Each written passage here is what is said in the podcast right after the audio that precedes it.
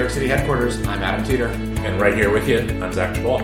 And this is the VinePair podcast. And Zach, before we jump into uh, this week's episode, um, this week's episode, yeah, have you watched Chernobyl on HBO? No, this is like this is going to be like a recurring segment, which is like pre prestige TV show that Zach hasn't seen any of. Which at least I'd seen you some just, of. you Game just not have HBO? Because if you want to share my password, That is maybe a small part of it. Uh, I just this is this is maybe like a this is just a personal preference. I you prefer Real Housewives. Uh, I, I t- this is a this is a totally honest thing. Like I, for me with television, the things I watch are live sports and like mostly comedies. I don't. I can't. I do heavy. I read heavy. I watch documentaries, but for whatever reason, TV to me is a medium. I've never been able to get like into these sort of like epic or and or like just super depressing TV shows. For whatever reason, for for me as an adult, TV has mostly been an escape or like or whatever sports is, which is an escape. And also, I hear that. as a Seattle sports fan, mostly just heartbreak. I hear Um, that though. I hear that. Like I know a lot of people who say they don't like to go watch dramas or things like that, movies, horror. They just want to see comedies because they're like, look, my like life is already kind of horrific. Yeah, there's So a lot of shit you out there. right? So I just want to, you know, I want to break. I will say though, Chernobyl is amazing. So what? So okay. So I, you, I've heard this, and and why? Like, what is it about it So that's so appealing? basically, it's it's the first true, you know. Um, it's the first true depiction of what happened that's been it's you know narrative nonfiction so it's pretty much nonfiction besides a few characters in which there were so many people that did that were involved in certain things they created one character to represent them um, but it's extensively researched There's- it's actually really amazing there's a podcast that happens after every single episode where they go through with the writers and directors all the research they did all their source material and it's just it's really interesting for i think a lot of us who either were very young when it happened, weren't alive when it happened, etc., but have heard of this huge disaster, which was actually worse in terms of deaths than the dropping of the nuclear bombs, which is insane, to, you know, understand what happened, um, how it happened, and, you know, politically what we were going through as a country at that time and what was happening in the Soviet Union. I think part of it, maybe without having actually seen any of it, might also be that there's there there always was this sort of sense that like we didn't know what really happened because it happened behind the Iron Curtain. Right. It happened, you know, and for probably understandable reasons, like the Soviet government was not interested in. No, they covered like, it all up. Yeah, in, in making it known how mm-hmm. how sort of dramatic and traumatic and, and catastrophic a disaster it was, and, and, you know you have to think like you know when we think about the other sort of significant nuclear disasters in in the world's history, um, not even talking about the dropping of the atomic bombs, although those are obviously a, whole other thing, but but Three Mile Island or um, even uh, Fukushima Daiichi um, played out in sort of modern, relatively liberal countries where there was some amount of reportage and you could sort of learn what had happened in more not real time exactly but shortly thereafter. And yeah chernobyl has always had this element of mystery to it. Yeah. so i get the draw for for the subject matter. It's just interesting to me that you know that this this sort of like uh,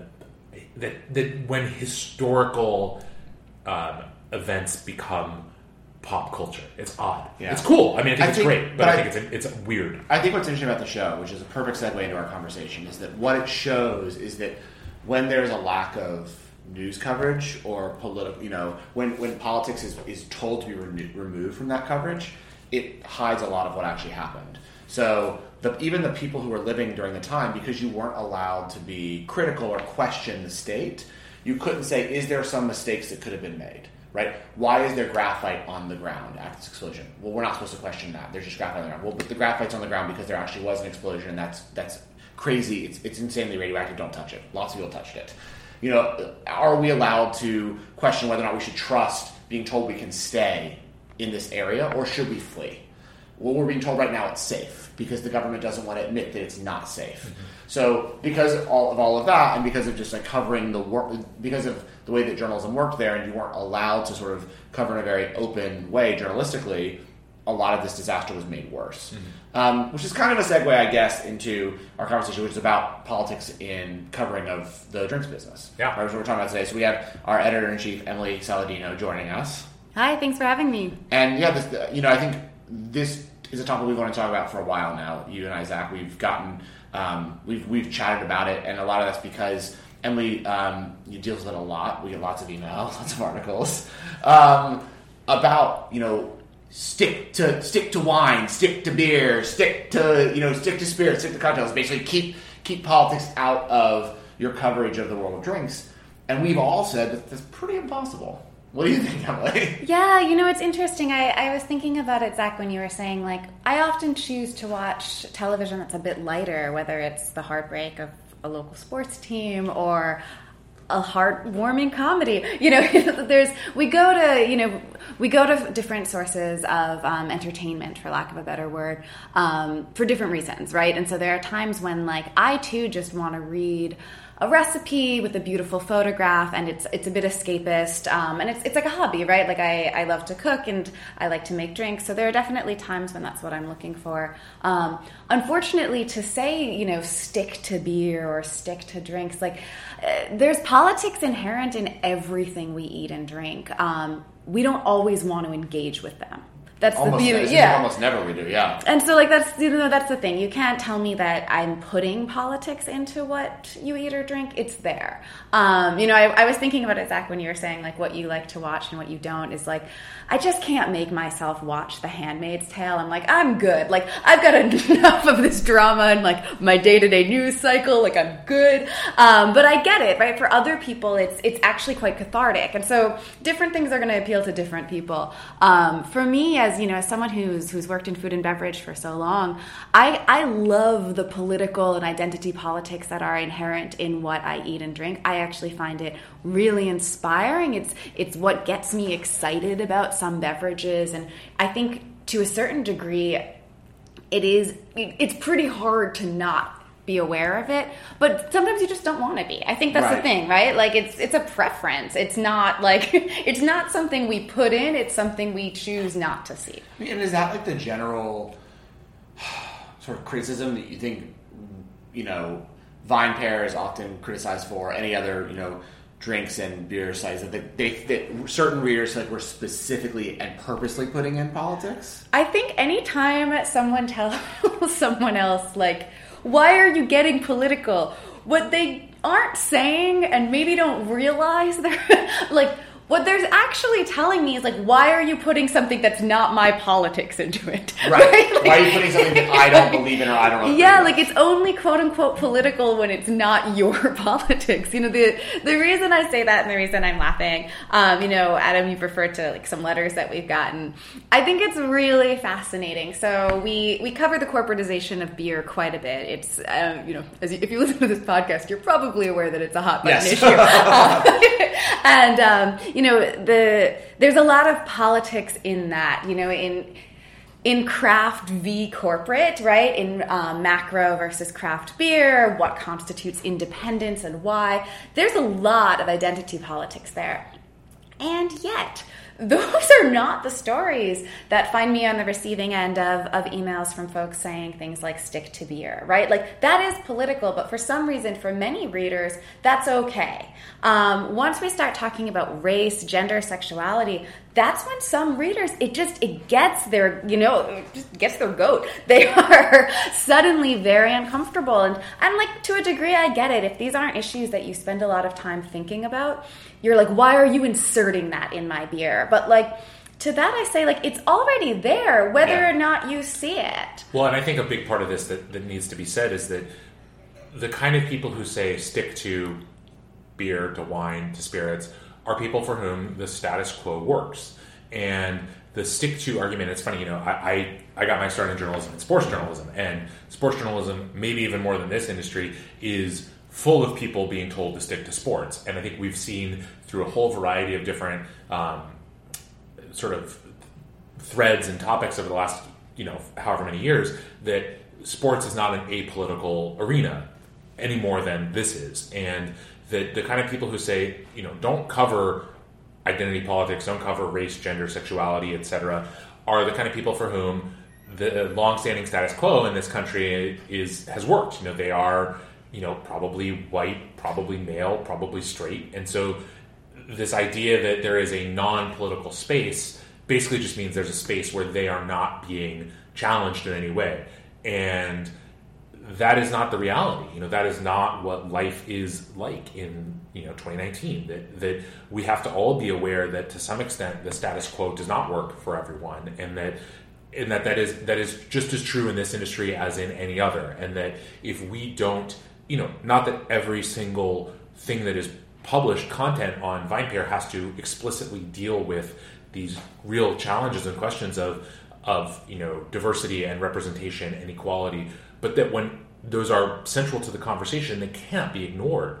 I also think you know the other part about this to me, and I think this is another area where I don't know Emily if you get pushback on this, but is the very real threat to these industries that climate change poses. And climate change, I mean, maybe is now almost an apolitical topic because outside of sort of a certain segment of the political population, you, you can't climate find truthers. Yeah, but you can't. You almost can't find anyone involved in in beverage production on the production side who isn't thinking You can't about find this. you can't find anyone involved who's, who's involved in agriculture who doesn't. Agriculture, yeah, yeah. Exactly, and, and they all rec- but even people who are maybe not the growers, but you know, we talked about this Adam a while back about the the coming challenge of water um, as relates to beer and and beverage production generally. You know, the, the, even you don't even have to be the person who grows the the grain or hops or grapes or whatever. You just have to be someone who has to buy those things, make them to recognize that there are these very real challenges that, that, that climate change poses. And so, again, how can we cover this industry, this this world, and just be like, eh, you know, that stuff doesn't matter, or, or, or we're going to only relegate that to one article occasionally that's like clearly about that topic. And I think it's very relevant to have this conversation. And, and Emily, I'd be curious, you know, do you feel like um, you editorially there, there's a balance that, that or not a balance that there is there is any sort of place where this doesn't touch Yeah, I mean, I think in general, um, when you work as an editor, you spend a lot of time. I think balance is actually a, a great word. You spend a lot of time like thinking about balance and about mix. I guess would be like the the music industry version, right? Like the mix of what we're putting out there. So yeah, there there are publications. Um, you know, I don't I don't work at like Harper's. Like there's publications where it's all long form, right? And that's what people go to that publication for, and it's incredible. Um, there are places where you're like, I want to look at memes, and you know, like there, there's just there's as I said, like there's something for everyone. It, it's not always the same. You might be a meme guy or gal today, and a long form tomorrow. You know, and so for me as an editor, I'm I'm always looking to balance. Um, I don't ever want to be one note. I don't want us to be preachy with like my political agenda. Um, you know, as a journalist, I don't want to put a political agenda out there. Um, so no, it's it's it's not that like I'm not trying to balance one you know one viewpoint against another. I'm kind of trying to balance an entire mix, like a, an entire editorial spectrum for people, whether it be the subject matter at hand, the format, um, you know, who's writing it and why. You're not you're not out there like just commissioning the climate change spicy margarita uh, recipe. You know what I mean? Like that's not what you're doing. But when, It's Emily at vinepair.com. Pitch me that margarita. No. like, you know what I mean? Yeah, it's, it's it's more. Yeah, it's it's thinking about everything. I mean, I think one of the conversations we have every week in the editorial meeting is you know like there's a lot of tariffs that are being either threatened or passed right now. I don't see how, as a as an organization that considers ourselves you know journalists, that we can not cover that and how it impacts the the industry that we cover. Yeah, no, exactly. I um, you know, I think that to to avoid things like climate change um, and you know the varying degrees of the ways that um, trade agreements affect agriculture and um, manufacturing in the U.S. Like to avoid doing that is also a political statement, right? Right. So like that's what I mean. Where I'm like everything, whether or not you know, and Zach, when you were saying like the status quo, it's like if you think I'm bringing race into it by talking about my ethnicity, like I got to tell you, like you are too by not talking about yours. Like you just, unfortunately, like this is just reality. Um, and so like that's the thing, right? Like if you make the decision not to cover something because it seems politically touchy, that in and of itself is a political statement. hundred percent. One hundred percent. So I have a sort of related question, I guess, about this, which is, you know, one of the one of the things that I think has been really cool about um, the way VinePair has covered this these sort of topics, and, and other publications as well. To be fair, is this idea of you know, we have to recognize the very real blind spots that have existed in this industry on both the production side and on the journalistic side. And so, how you know, how do you, Emily, I guess, and, and Adam too, how do you kind of try to find those blind spots and and address them? You know, whether it's uh, maybe just sort of looking out for pitches from differing viewpoints or soliciting maybe sometimes content from people who can represent a different viewpoint like like what is that process like on the on the i guess the editorial and the content side I guess what do you mean by blind spot? Sorry. well so whether it's voices so like i mean um, you know whether it's voices of um, people who represent whether it's a you know an ethnic or racial group a gender group or just people who's who have been marginalized in maybe society broadly but specifically in the drink space you know I think it, it can be hard sometimes because those groups have been marginalized to think even about, um, you know, the who those people are. You know, you, I, now I'm blanking because we're doing this live and I can't remember. but you guys just ran a really beautiful uh, feature piece um, about sort of disability access in, Oh, yeah. in the sort of restaurant bar scene and how both on the Which Emily wrote. yes, uh, which both on, She's a hack. uh, so both on a both from the perspective of people who are working in the industry who may have um, sort of who may be disabled in some way and need accommodation, and also people who are patrons who may need accommodations. You know that there's a group that I will admit when I was reading that piece, I was like, you know, I never thought about that from especially from the staff side. You know, think about it from the as someone who works in a restaurant, you think about accommodating guests' needs in whatever way possible, but you don't think about is this industry in some way not even allowing a certain segment of the population in because they don't fit our preconceived notion of who can do a job in the same way that unfortunately like the that like women have been have been in a lot of ways if not uh, totally excluded at least sort of discouraged from certain parts of the beverage industry because they were not you know didn't fit the traditional stereotype of who was a sommelier or winemaker or whatever. So, so how do you so so like that story in particular? Like, how is that something that you think of as like there is there is this missing uh, piece here? Yeah, I mean, I don't, as I said, like, I don't have an agenda that I'm looking to push. I look for great stories. Um, I look for great stories told by thoughtful writers who are passionate and have a great perspective. And that can be anything. You know, that can be a perspective that is similar to mine, it can be a perspective that's radically opposed to mine. It's not, you know, it's not about me. um, as much as I wish it all were. No, it's, you know, it's it's less my viewpoint and, you know, what I do or don't deem worthy so much as it's something that like this is a story you know the the thing about that the piece that you mentioned that relates to ableism in um, the restaurant and bar world. Um, this man Yannick Benjamin who's this extraordinarily esteemed sommelier and he's in a wheelchair um, he has an organization called wheeling forward that that works with folks who are in wheelchairs to help acclimate and like give opportunities to them. Um, and interviewing him and working with him um, on that piece opened my eyes to a lot of like the isms in our lives right? And that's that's the thing about a story is like you you don't go in being like i'm going to interview mr benjamin and i'm going to prove x. You know it's like i go into this and i'm like i'm going to interview him and like see how the story takes shape. And then i'm going to go back to him and talk to him about you know yzabc that came up out of our interview and my research. And you know then i'm going to interview some other folks who've worked with him to see what perspectives they might have. You know and so that's kind of what i mean where it's like i i just look for a great story. And so if it's that's one that i wrote right? But like if it's one that someone else is is writing or wants to write i look for that sort of really comprehensive journalistic approach where you're not you're not covering something so that you can prove your point about climate change. You're covering something because it's an important issue. Yeah, I 100% agree. I mean, I think we don't sit here in editorial meetings or in the, you know, from the from the seat of publisher and editor and say, we are going to, you know, convince everyone of the one thing we believe. I mean, obviously we have our own biases. I mean, I, I 100% think that there have been marginalized voices that need to have a voice, and we definitely want to tell really great stories and, and prove some of these points, but we're not sitting here saying, like, oh, here's my agenda. Like, this isn't Fox News. you know, like, I'm not, you know, I don't have one agenda, which is to try to blow smoke that this guy's not the worst person in the world. Like, I just, to be honest, we, we just want to tell really good stories and um, stories that give you perspective on culture and let you see the world, as we say, through the lens of the glass. I think that's what makes what we're doing so different from what almost any other publication is doing. Is that it is about larger stories than soil composition.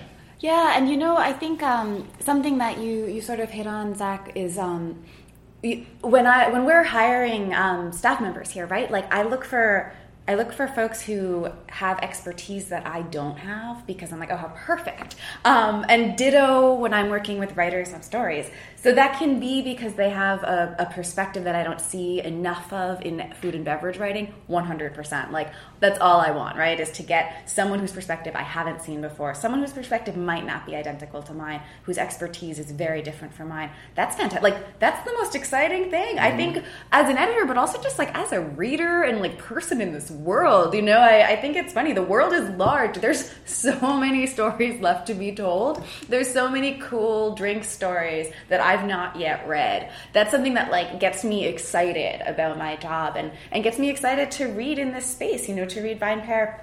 Um, but and to read any you know any talented writer and what they're working on. Um, the politics is really sticky. I worry like in this episode that people are going to be like bummed out. and the thing is, because we're like, it's tough out there. Don't watch that show. No, but like, no, watch show.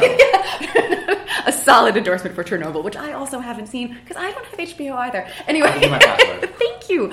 That was actually HBO, you better not block Adam's account. Dude, yeah, don't shut me down, please. No, no. I ha- actually I heard the CEO giving a talk about how he knows that everyone shares their password and they're like good with it. Oh, that's nice. Because I think eventually you'll just like get you'll get bored of sharing my password, and then ultimately like you'll get your own. Yeah, we'll or have, like, like, you don't want us to know. We don't want you to know what we're watching on yeah. your account. Or we'll all like falling out. Yeah.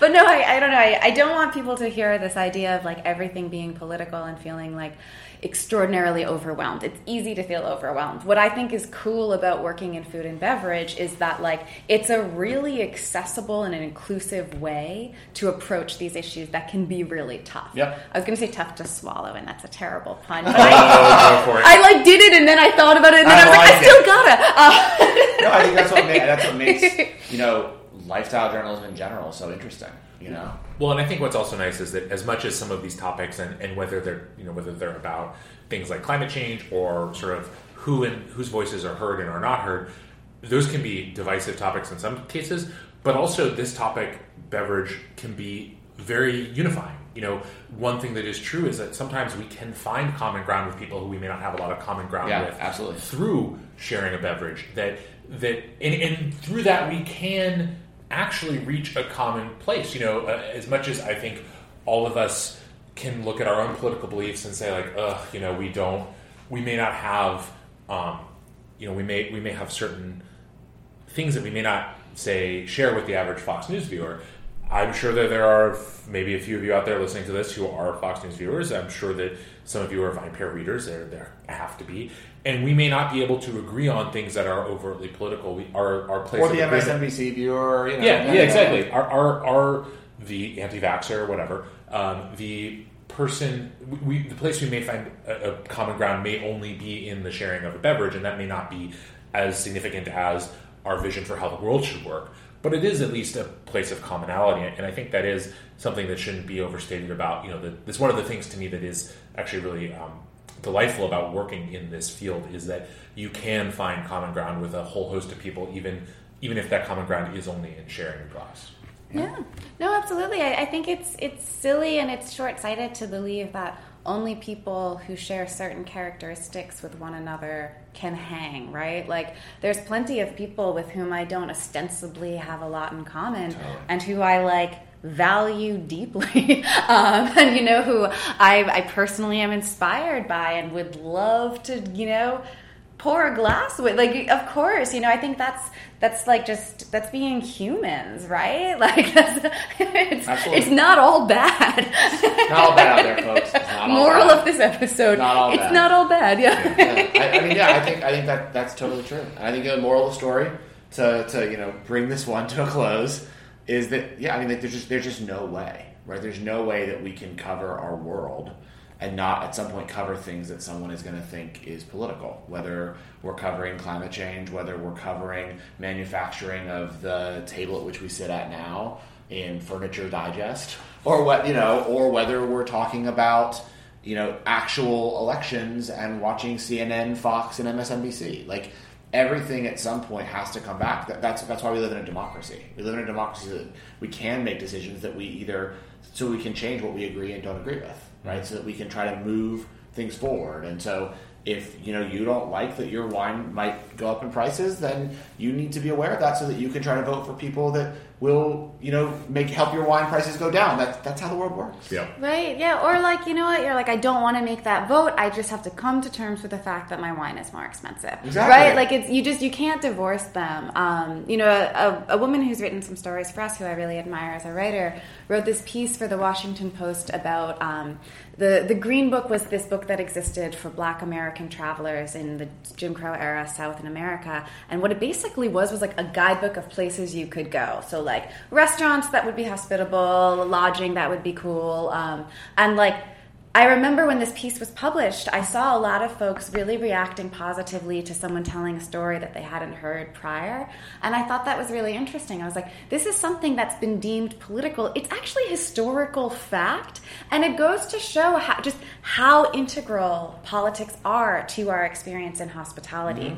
Um, you know, like Yannick Benjamin, like, it's not about him having an agenda. Like, the man's just a gifted sommelier who wants to work in restaurants. And so, like, we're going to find a way to have restaurants be a bit more wheelchair accessible. Like these are not necessarily soapbox issues. They certainly can be, and like believe you me, get a couple of drinks in me, and I'll get on a soapbox, no problem. Um, but no, it's you know this isn't something that I approach from that perspective as an editor, and that I think a lot of readers are looking for. It's more about examining the world around us with the, just honesty. Yeah. Totally. Well, I mean, I think with that, this was a really, really interesting conversation. Um, I hope to the listeners we've given you a little bit more clarity on how we go about, you know, choosing the stories that we do here at VinePair, covering what we cover. Emily, thank you so much for joining us. Thank you for having me. Um, and everyone, thank you for listening, and we will see you back again next week. Sounds great.